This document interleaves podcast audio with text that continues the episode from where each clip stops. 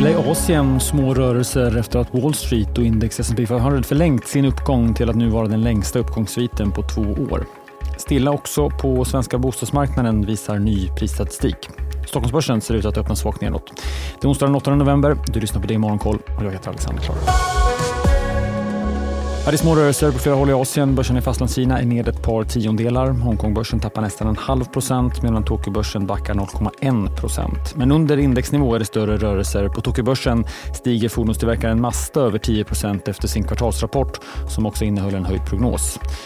Spelbolagsjätten Nintendo stiger 6% efter sin rapport som kom efter stängning igår. Dessutom höjer Nintendo vinstprognosen för helåret och meddelar att man ska släppa en film som baseras på spelserien Zelda.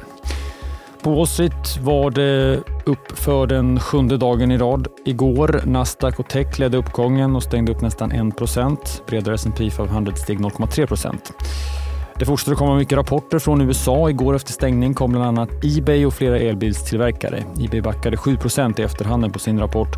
Elbilstillverkaren eh, Lucid föll 4% Bolaget drog också ner sin produktionsprognos för hela året medan sektorskollegan Rivian, vars rapport var bättre än väntat, steg 5% i efterhanden. Nätmäklaren Robinhood kan också nämnas. Aktien föll nästan 10% efter att man visat på minskad aktivitet bland sina kunder och också missat förhandstipset. Följer också oljepriset rejält, speciellt amerikansk VTI-olja som såg priset falla över 4% vilket är det kraftigaste fallet på över tre månader, ner till 77 dollar fatet nu. Priset på Brentoljan föll nästan lika mycket och står i drygt 81 dollar fatet. Båda oljorna är nu på nivåer vi inte sett sedan i slutet av juli. Långräntorna fortsatte också ner, även om tioåringen stigit något nu under morgonen och står i 4,59. Senare idag håller Federal Reserve-chefen Jerome Powell ett tal som är värt att spetsa öronen för. Sverige så, först om bostadsmarknaden som var fortsatt avvaktande under oktober med fortsatt låga volymer. Det här visar nya siffror från Svensk Mäklarstatistik.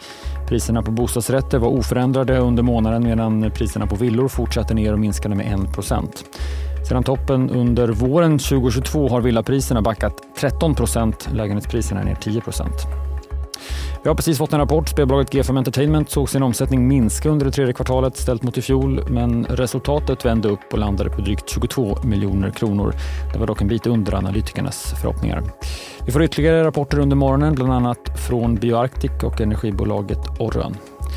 Bettingbolaget Gaming Innovation Group, även kallat GIG, förvärvar affiliatebolaget Café Rocks och ökar därmed sin närvaro på den amerikanska spelmarknaden. GIG betalar motsvarande 408 miljoner kronor genom både kontanter och aktier. Igår så såg vi branschkollegan Better Collective göra ett stort förvärv med inriktning mot Sydamerika. På tal om tankar, Industrivärden har fyllt på i Handelsbanken. Industrivärden som är bankens största ägare har köpt aktier för 500 miljoner kronor under de senaste dagarna. På tal om tankar, men i en annan bemärkelse så ser det mörkt ut för årets julförsäljning. Inte så konstigt kanske, men det är ett trendbrott. För första gången på tio år räknar Handelns utredningsinstitut med att försäljningen kommer att minska. Rent ekonomiskt kan det bli ett tapp på 2,5 miljarder kronor för julhandeln. Men det är inte bara det som julen handlar om. Det sätter punkt för det i Morgonkoll. Börsmorgon startar som vanligt kvart i nio i DTV. Där intervjuas bland annat Bioarctics vd Gunilla Osvald. Du kan också lyssna på programmet som podd. Det kommer senare under förmiddagen. Och det i Morgonkoll är tillbaka igen imorgon bitti. Jag heter Alexander Klar.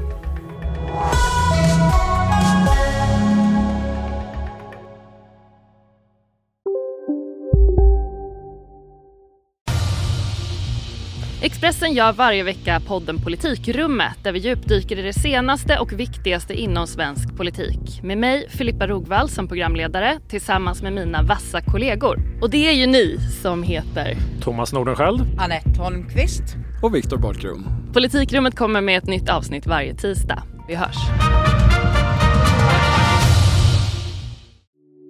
Hej, Ulf Kristersson här. På många sätt är det en mörk tid vi lever i. Men nu tar vi ett stort steg för att göra Sverige till en tryggare och säkrare plats. Sverige är nu medlem i Nato. En för alla, alla för en.